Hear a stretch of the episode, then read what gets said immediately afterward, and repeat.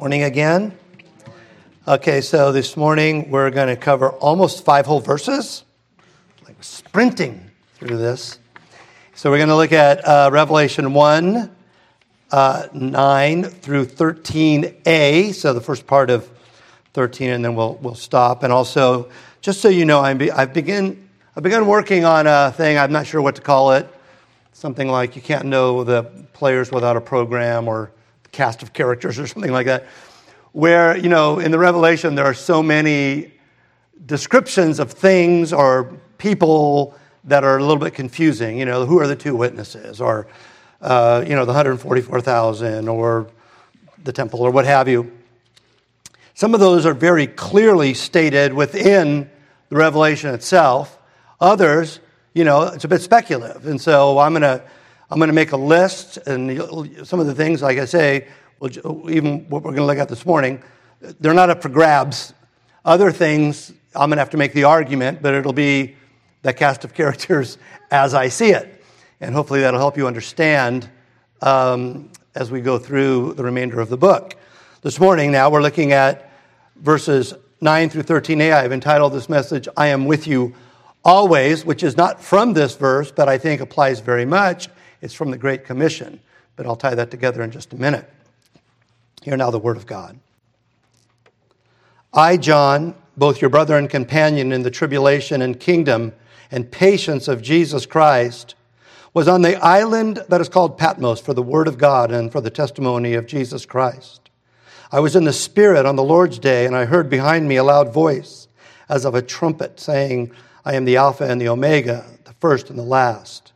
And what you see, write in a book and send it to the seven churches which are in Asia to Ephesus, to Smyrna, to Pergamos, to Thyatira, to Sardis, to Philadelphia, and to Laodicea. Then I turned to see the voice that spoke with me. And having turned, I saw seven golden lampstands. And in the midst of the seven lampstands, one like the Son of Man. Thus far, the reading of God's word. Let us pray. Father in heaven, I pray for myself that my teaching on this passage would be accurate. I pray for everybody in the room that we would all be good students, that we would be willing to be corrected, all of us, myself included, when by your Spirit you grant us the wisdom to see things.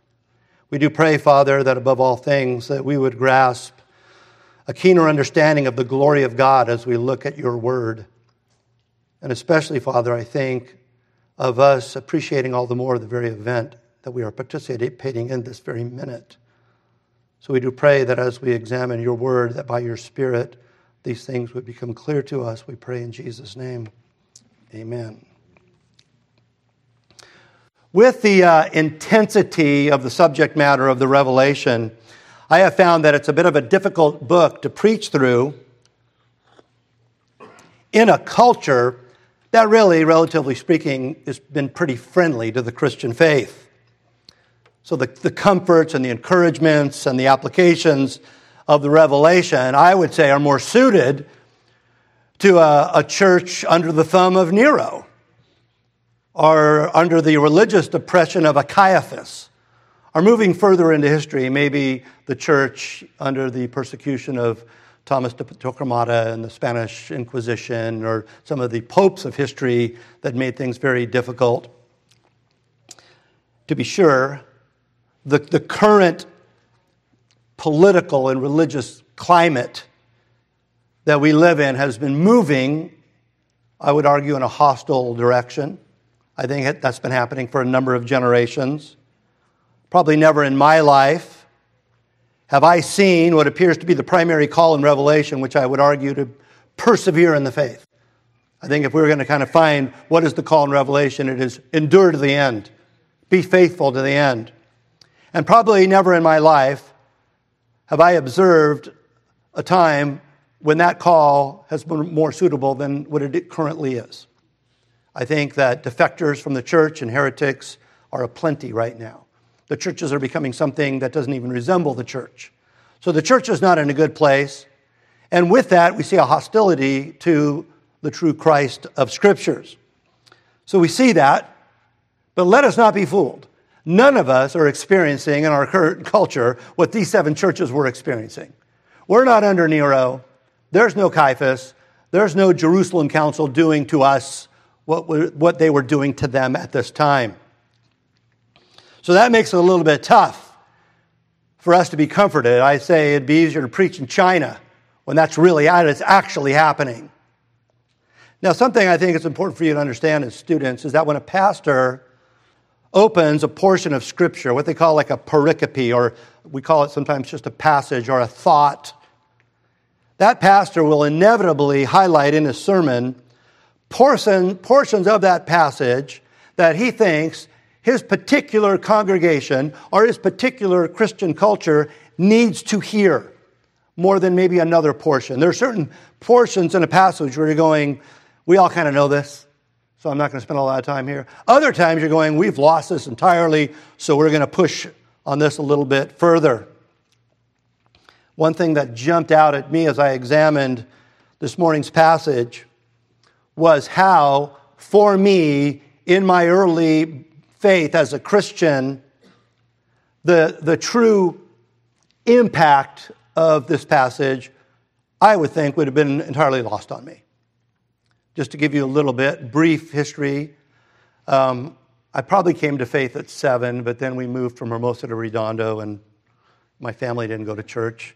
And then at 17, I started seriously, you know, walking my faith.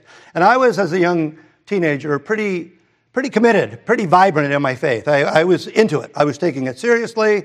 I was involved in Bible studies. I was serving, and you know, it was just kind of the way God wired me to be very much. Let's do it. Let's open our Bibles. Let's figure it out. Let's be faithful. Yet, in that culture in which I lived, in which I grew up, it was not a matter of emphasis at all to number one, be baptized. I was a Christian for seven years before I was baptized. It was not a matter of emphasis at all to join a church. I didn't join a church. I don't remember when I first joined a church. It was just kind of like, it might be a good idea, but you certainly don't need to do it. The Lord's Supper, yeah, you know, that's a fun event, but it wasn't on the short list of things people were telling me that you really needed to do if you wanted to grow in your faith. Well, as I was poring over the passage this morning, I realized how difficult it would be to enjoy, if I could put it this way, the power of this portion of Scripture when we function in a Christian culture that has downplayed the value of actually being part of the church. And by church, I'm talking about a baptized, communicant member of a Christian church. Now, I'm going to get back to that in just a second, but we're going to now just pour through this portion and I'm going to hit on some of these things and highlight things. And so if you're taking notes, some of these things maybe will be new to you, maybe not. John begins this section by identifying himself as their brother and companion. I, John, your brother and companion. Well, herein, friends, lies one of the unique roles of being in the ministry. And by being in the ministry, I'm not talking about ordained as a pastor or an elder or a deacon. I'm talking about really even what I was doing, you know, 50 years ago. Talking about all of us are called to minister. We are a priesthood of believers. So we're all called to some extent to serve Christ, ministering to, to one another.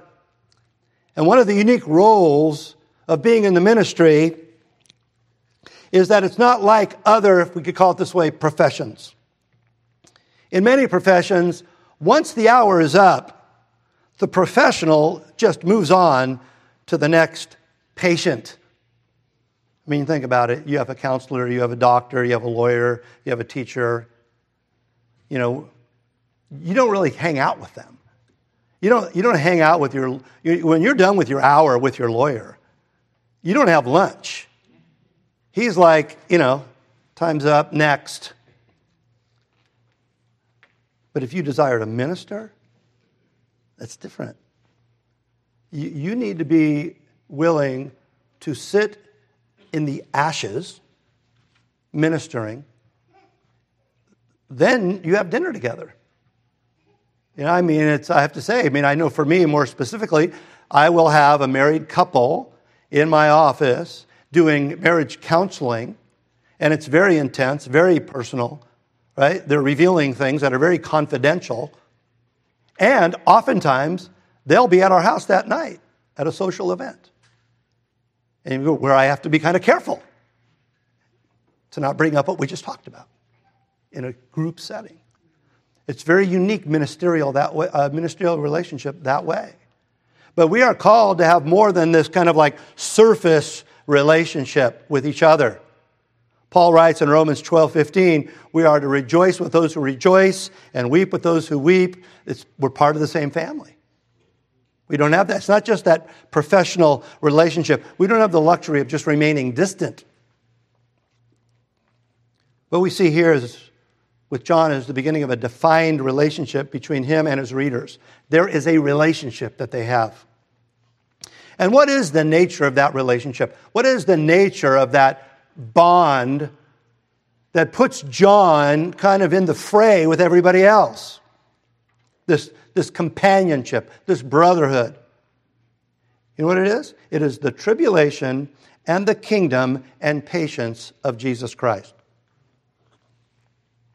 Well, let me tell you, we need to unpack that a little bit. First of all, I have to tell you so many times, I, have to, I haven't do it mm, that much anymore, but in the past, I'd write a whole sermon and I'd reread it, and I had to change all the pronouns from second person plural to first person plural. Right? It used to be you, you, you, and you. And then I realized, well, it's not you, you, it's we, it's us, it's ours. Even as Jesus taught us to pray, right, in the Lord's Prayer, our Father who art in heaven. So, you know, it's this corporate relationship that we're all part of. But John was no stranger to what his readers were being challenged with. We, we're, we're in this kind of together. You know, just for you to know, and I appreciated Dan's fairly long portion of his prayer about me, and I, pre- I appreciate that. But we're all, I'm not somehow outside of what you're going through. We're all, we're all kind of going through whatever it is we're going through, whether it's the pain or the sorrow or the joy or the difficulty. This is something we're all going through together. And I can't dismiss myself from you, and you shouldn't dismiss yourself from me. And this, John is kind of going, look at, I'm a brother and companion in the tribulation that we're all going through here. There is this mentality that I've discovered, and it had to do with what I was talking about earlier, where we don't think we need to go to church. I mean, we're going to get into the emphasis of the church here in just a second. I don't think I really need to go to church. It's a good idea, but I don't really need it. Let me tell you, those of us who don't think we need the Word of God, those of us who don't think we need the sacraments, and those of us who think we do not need to be part of the church probably need it more than anybody. That's a very unhealthy and unbiblical mentality. Well, here we have John. He's a companion in, quote, the tribulation. You don't have to travel too far in your Christian bookstore before you're going to find a whole section of Christian books dedicated to eschatology, the end times, the best selling books. And if you're, if you're at all acquainted with Christianity in the 20th century, you've heard of the tribulation right? The tribulation. What it generally is, is this, the way it's presented in the modern, more sensational eschatological books, it's this portion of time in the future, usually seven years, where things are going to get really bad. And there's a big argument between pre tribbers and post tribbers. Again, I'll put this in my, you can't know the players without a program. What does it mean if you're pre tribulation or, or post tribulation? Some people say, look at that big tribulation, which, by the way, is covered in chapters 4 through 18 of the Revelation. Many people are like, in chapter 4, the church is raptured, it's out. So it's pre trib. We're going to be all gone before the tribulation begins. There are other people who are post tribulational, and they're going, no, the church is going to have to endure the tribulation. And then at the end of the tribulation, there'll be the secret rapture and so forth. And I remember years ago when I was wrestling with this, and I went to a foot buddy whose theology I really respected, and I said, Well, what do you think? Do you think it's pre tribulational or post tribulational rapture? He goes, I think you're arguing about what colored dinosaurs are. I go, What? He goes, It's, it's neither. And I, I have to say, I respectfully disagree. I think they're both, both those positions are wrong. To be sure, Christians are called to um, endure tribulation. I mean, it's, it's part of the deal. I don't know if you've been presented with a Christianity where it's all easy and, you know, just blue skies and green lights, but that is not the Christianity that Jesus presents. You know, and I, I don't know if this word is even allowable anymore. I just feel like 21st century Christianity has become effeminate. Oh, I don't really like it. I don't, I'm not going back to church because they treated me meanly or something, you know. And you're like, oh, wow, you know, that you gave up pretty easy. Oh, I had a bad experience, you know. And, and I'm not justifying bad experiences. I'm just saying we're called to persevere. We're called to endure. And the context of that endurance is, as you'll see, in the church. It's not, you know, like, you know what, I can't, I can't handle the church. It's just going to be me and my guitar down at the beach, and that's going to be my church. That is patently unbiblical. So there is a call to endure tribulation in the scriptures. Jesus said, and I could, could have picked one of many, John 16 33, I have said these things to you that in me you may have peace. In the world you will have tribulation. Count on it. But take heart, I have overcome the world. Okay, we're signing up for that. But what you're going to hear people say, if you talk to anybody about this at all, is they're going to make a distinction between tribulation and the tribulation. Right? That's the difference. It's the definite article, not a tribulation, the indefinite, but the tribulation. Because the definite article, the tribulation, seems to be pointing to some specific tribulation. Now, I think there's some accuracy to that. I think those seven churches were dealing with some specific era in history that we could call the tribulation. But here's what we need to understand John's going through it. The definite article is here. John is going, We are brothers and companions in the tribulation. So, however, we're going to understand it, I think it's yet another argument that if that specific tribulation is some unique seven year period, it's, and I don't think it's necessarily seven years, by the way, it is the period that John himself is enduring with the church. And I don't think the natural reading of the text allows that to be anything but the tribulation that we're going to be reading of in chapters 4 through 18. Well, just so you understand, the, um, the current model that is the most popular that you're going to hear is that um,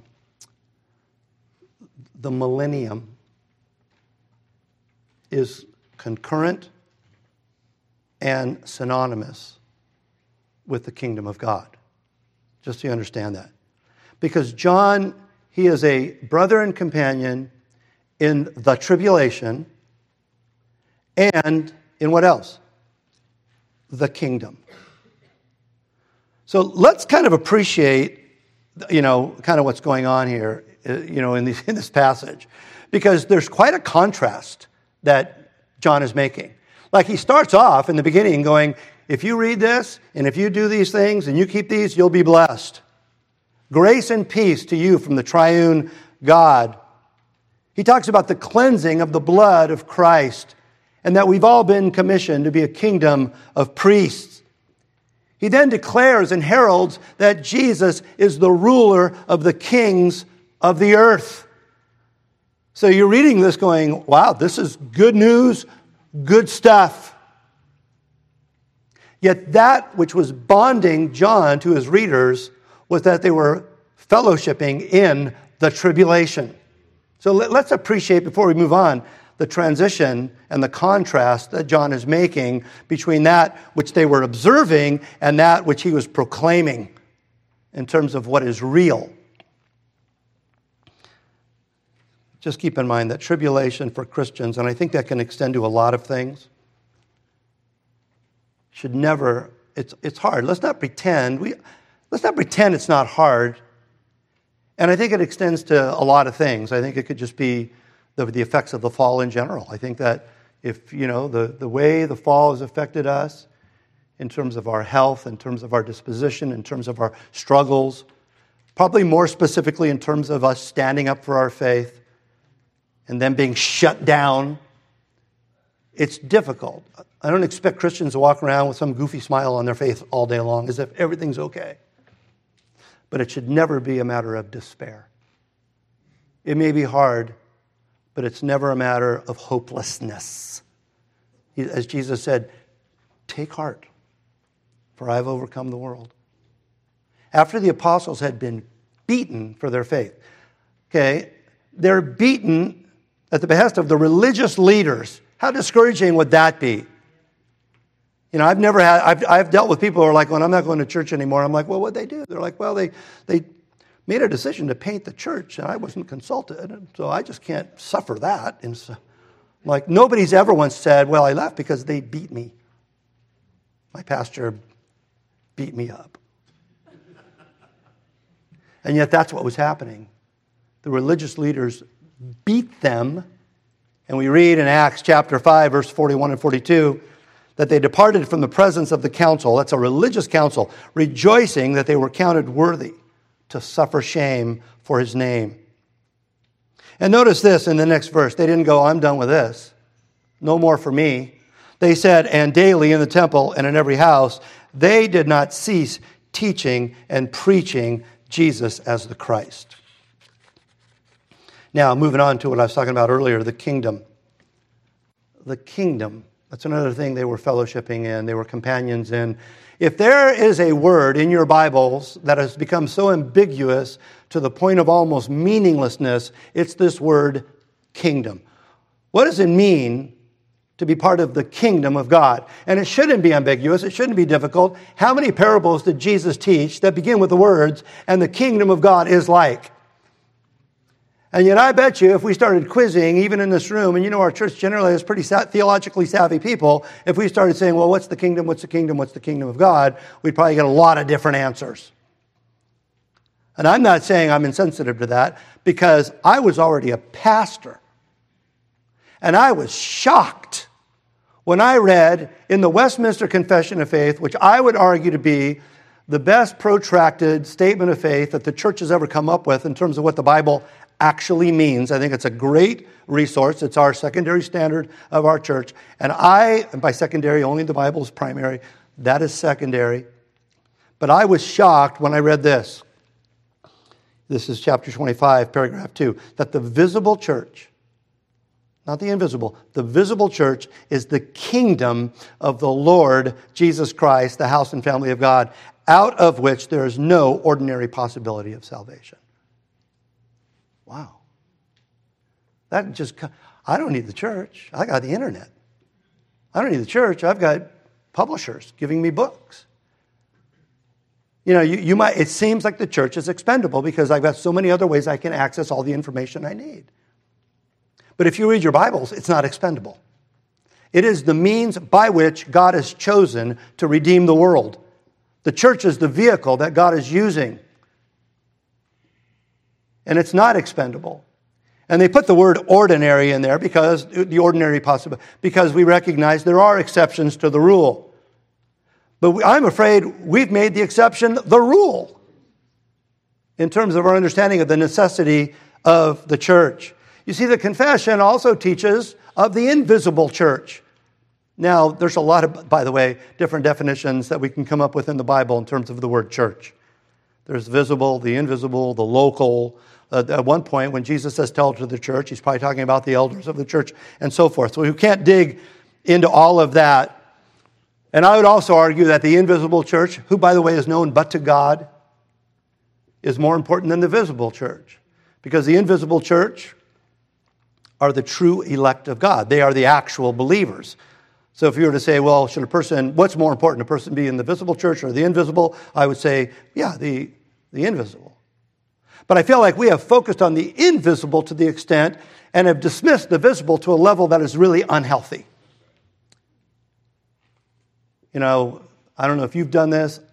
I haven't said this, I don't think. If I have, it's been years. I've definitely thought it. Usually, when I'm involved in something negligent, when I'm not doing something I should be doing, or, you know, and I'm like, oh, and this, this isn't the best thing for me to do, or say, or be. And then I'll say, and I'll bet some of you have said this, and I'll say, but God knows my heart. And I, one theologian who had the same experience I did, his, his response to that was, yeah, and that's the bad news. R.C. Sproul, in writing for our witness for Christ, and I, again, that was a term that was very popular. I want to witness for Christ. Interestingly enough, the Greek word is the word martyr, where we get the word martyr from. It's the idea of sharing your faith, that you are called to have an impact on other people for the faith. R.C. Sproul wrote this To bear witness is to give testimony evidence or manifestation of something that is not seen. In other words, what he's saying is you got to take that which you can't see and you got to make it seeable, hearable, doable, touchable. Cal, he then, in order to explain the statement, quotes Calvin, who wrote this The primary task of the invisible church is to make the invisible kingdom visible. Now, again, at the risk of getting too deep, I'm going to tell you, I think it'd be irresponsible for me in teaching through this because I, I realize that I am holding a view that is counter to most of the books you're going to read that are newer than 100 years old. If, if you go older, you'll be like, well, Pastor Paul, this is boilerplate eschatology. But if you go newer, you're going to be like, what in the world are you teaching in this church? The, the current, more popular view, known, known as dispensationalism, they are the ones that hold that the kingdom of God is concurrent and synonymous with the millennium, that thousand year reign of glory, or whatever you want to call it. Now, again, I'm going to explain this more fully later. But their view, keep this in mind, the millennium is a future event, happens after the second coming, according to this view. That is concurrent and synonymous with the kingdom. Are you beginning to see a problem here? Because you should be. Because John is saying, I'm a brother and a companion in the kingdom. See, it just now, don't get me wrong. There's a way. The, the, people who hold these views, I went to a seminary that held this view. They have a way to make it work, and it's not crazy, but it's certainly not the natural reading of the text. The natural reading of the text is the kingdom has begun, and we are part of it. I remember attending when I was in college a dispensational church, very popular dispensational pastor. It was the church where I got baptized, you know, seven years after I was a Christian. And I remember him addressing the church. The church had gathered for worship, and he said, Let me tell you something, people. This is not the kingdom of God. And everybody laughed, and it was a big joke because, in their mind, the millennium is where the kingdom actually begins, and they had almost this fantasy world in terms of what that kingdom looks like. And it was silly to think that the gathering of God's people for the church somehow equated to the kingdom of God. That whole church was convinced this isn't the kingdom of God. This is the church. It's good that we gather, it's important, but it's not the kingdom of God. That is counter to way, the way the kingdom of God has been understood throughout the history of the church. Keep in mind that which was bonding John to his readers was that they were together in the kingdom of God. Well, moving on, John is writing from Patmos. That's a little island. It's like a rocky island. I think it's like four by eight miles in the Aegean Sea off the coast of Asia Minor at the time. Today it would be Turkey. And uh, the, the seven churches, which would be, as we'll see, a postal Roman postal route, was right kind of there. But Patmos was and it's probably about a quarter to the size of Catalina Island, was for political prisoners. If you were on Patmos, you were a political prisoner, especially those who would not yield to Caesar. That was the crime of the day. Now, let me point something out to you that maybe you don't know. Maybe I've said it before, but that religious persecution, if you find yourself on the wrong end of people who just don't like the gospel, the offense of the gospel, at least in our culture for the most part, that will result in kind of being socially ostracized. You're going to show up, you're going to tell people about church, You're going tell people about Jesus, and you're not going to be invited to the next cocktail party. All right? But when, as John wrote, he said, I'm on the island of Patmos for the testimony of Jesus Christ. When your testimony of Jesus Christ is that he is the King of kings, that's when you find yourself in the crosshairs of those authority figures that have a standing army. You, again, going back to, to China, they have the three self government funded, government ordained, it's not funded, but government ordained church. You can meet and you can pray all you want. And you can have your quiet times and you can have all these spiritual disciplines. You know what you can't do? You cannot, in your sermon, say that the leader of our country should bow the knee to Christ. That's when you're going to find yourself in a labor camp. That's when you're going to go, you will no longer be. And they will read your sermons, especially if your church gets big enough, to make sure you're not saying that. When the religious persecutors of Jesus were trying to get Pilate to follow their bidding, and they were issuing all these accusations against Jesus, the one accusation that really got Pilate's attention was when they said, He says he is a king all of a sudden Pilate, a Roman governor, is like, whoa, wait a minute. Because Pilate's not going to allow somebody who's subversive to Caesar. And then, when, you know, the, the, the, the hesitancy of, of Pilate, and he, it's almost like he's like, makes that statement. He goes, Do you want me to, you want me to crucify your king? No, I'm going to go way ahead here and then we'll come back to this at another time.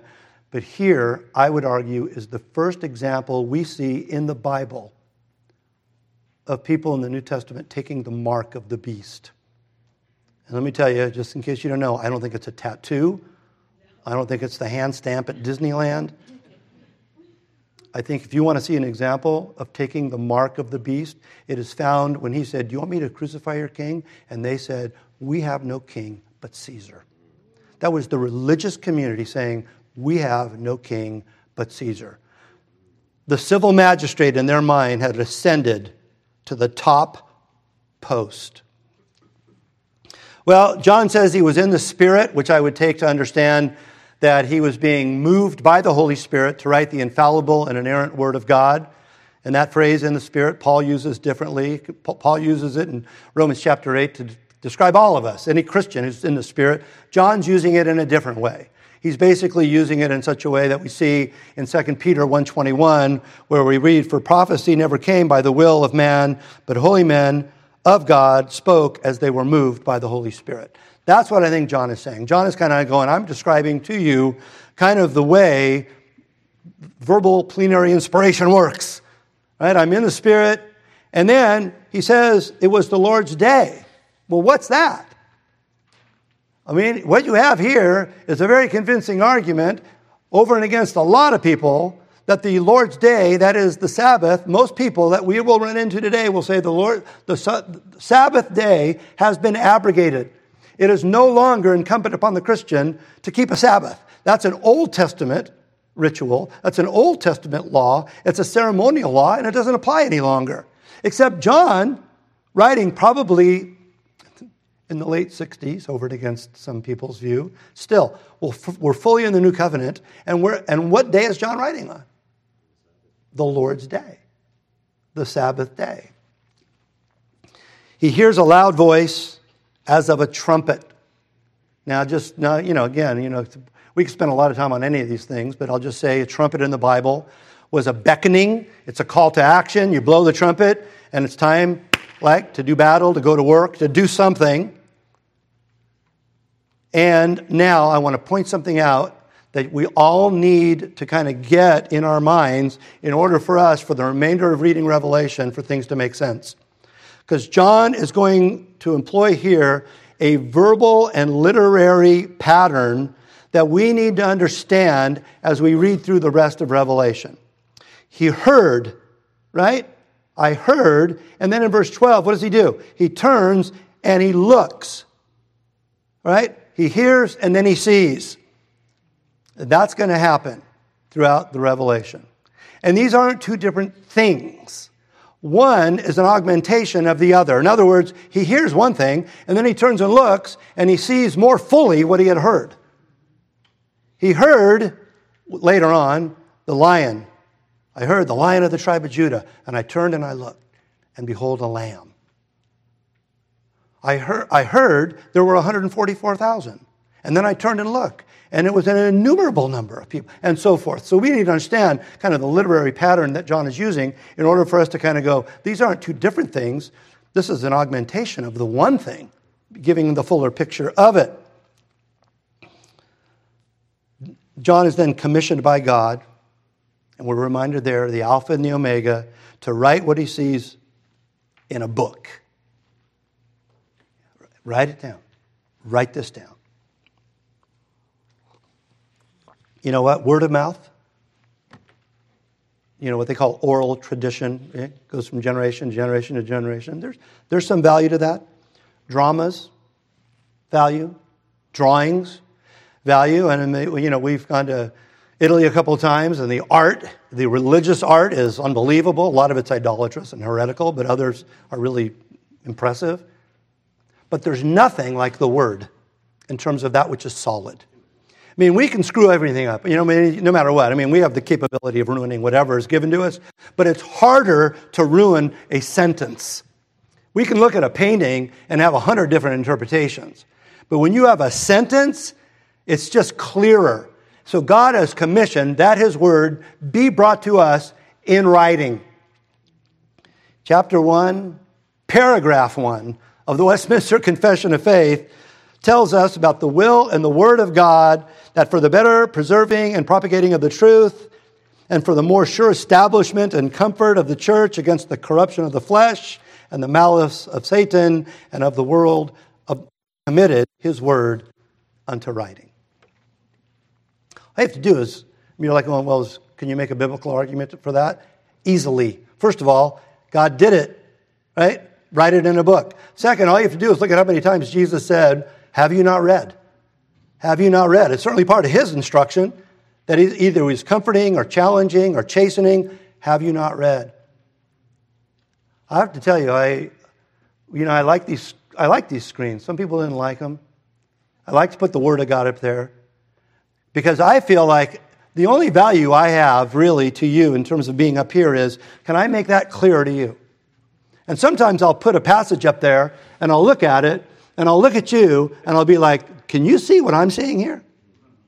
And you know what? It's my responsibility to do that. And you know what else? It's your responsibility, if I'm wrong, to point it out. You know, I, these, I got the whole sermon written out word for word. What I just said just now is not on these pages, by the way. But I got it all written out word for word. You know, so you can check out, you know, the Bible says, check the scriptures daily, test all things, hold to what is true. You, have, you have it. We leave here. You eat a donut or whatever it is you like to do, and then we come back and the mic is open and you have a you not only you have the freedom, you have an obligation to go, Pastor Paul, this doesn't seem right to me. And it's not as if I'm going to recant, but no, I might. right? But I think that is way that is the way the church stays healthy. Like we all we all recognize that it is not the personality of the person up front. It's the word of God to which we must be accountable. Well, it is here that he is told to write to the seven churches, which I said earlier, they were on a Roman postal route, just uh, you know on the other side of the Aegean Sea. And when we get to those churches, we're going to deal with the specific issues of those specific churches, and to whatever extent that applies to us, it applies to us. There are a lot of lessons in those churches I think of value to this very day.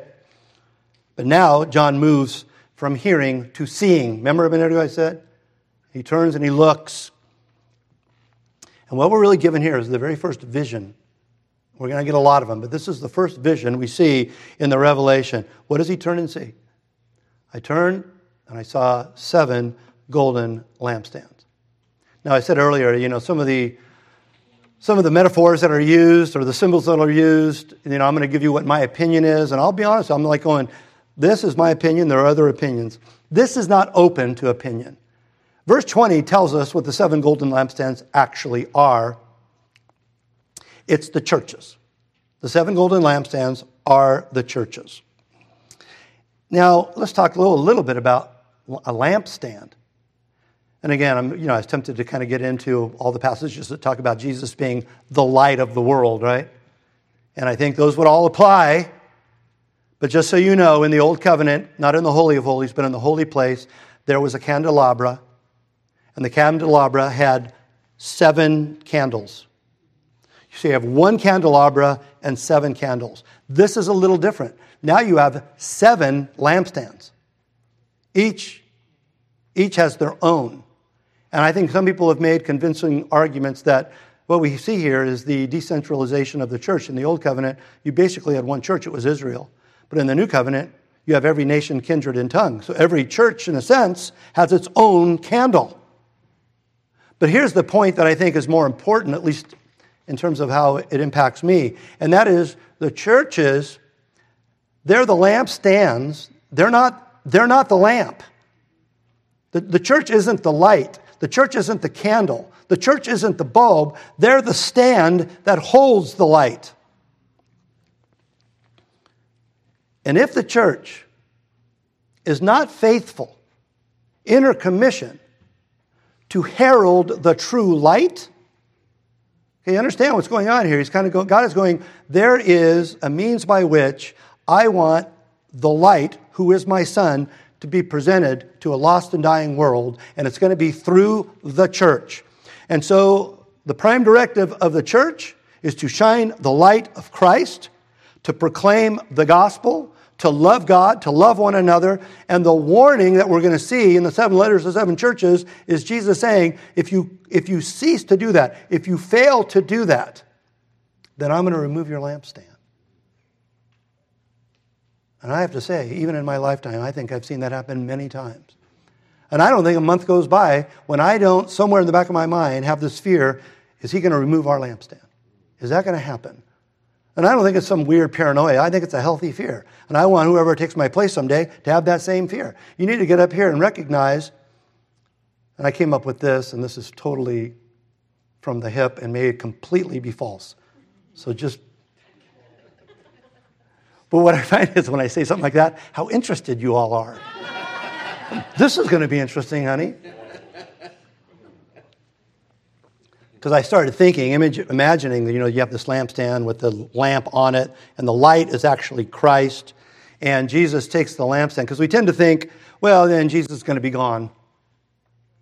But I think it's a mistake for us to ever think God leaves. He's either there in His grace or He's there in His wrath. And the image that came into my head was the lampstand is taken away, the lamp falls on the floor and burns the church down. That may be a little graphic, but to him who is given much, much is required.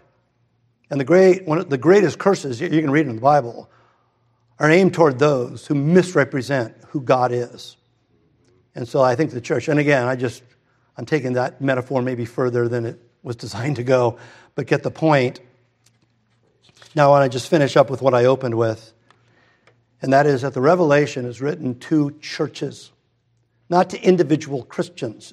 Now, keep in mind, it does include individuals. I mean, any collective is made up of individuals, right? I mean, there are a bunch of individual people in this room that form a corporate body, but the letter and the letters from Jesus are going to be written to the corporate body do, are they applicable individually? And there are, are there places in the Bible where Paul, especially, is going to go, you know, to Hymenaeus and Alexander, or to these guys, better watch yourself, or whatever. But it's written to churches. And this is, in, this, my friends, is the context where we see something I think is remarkable. This is the thing when I said, when I started reading this, I realized this would not have impacted me 40, 50 years ago. But when I read it now, I think to myself, this is astonishing. John turns and he sees something, really, someone in the midst of the church, the Son of Man, and who we all know is Christ. It's, it's the number one way that he designated himself. When he talked about himself, more than any other phrase, it was the Son of Man. And John turns and he looks and he sees the, he sees the church. And in the midst of the church, he sees Christ. We're all familiar with that great promise in the Great Commission, right? When Jesus said, All authority on heaven and earth has been given to me, go make disciples of all nations, baptizing them in the name of the Father and the Son and the Holy Spirit, teaching them to observe all that I've commanded you. I mean, this great commission that includes almost everything. And what is, how does he finish it? And lo, I am with you always, even to the ends of the earth.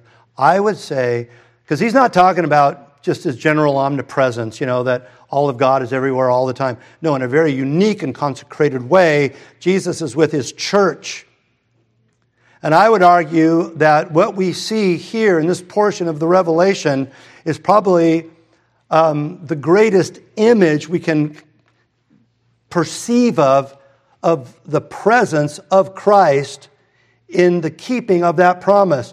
I am with you, he says. John turns and looks and he gets a feel for what that looks like. I am with you, walking, tabernacling in the midst of these churches. Now, next time we gather, we are going to talk, and that's why I ended this in the middle of the verse, because he's going to start. What we're going to see next time is the only place in the New Testament where Jesus is actually described. So we'll get to that. Everybody wants a picture of Jesus in their head. I don't know if you realize this, but historically, that is a violation of the second commandment. To even tap pictures of Jesus or even to think of Jesus is a violation of the second commandment.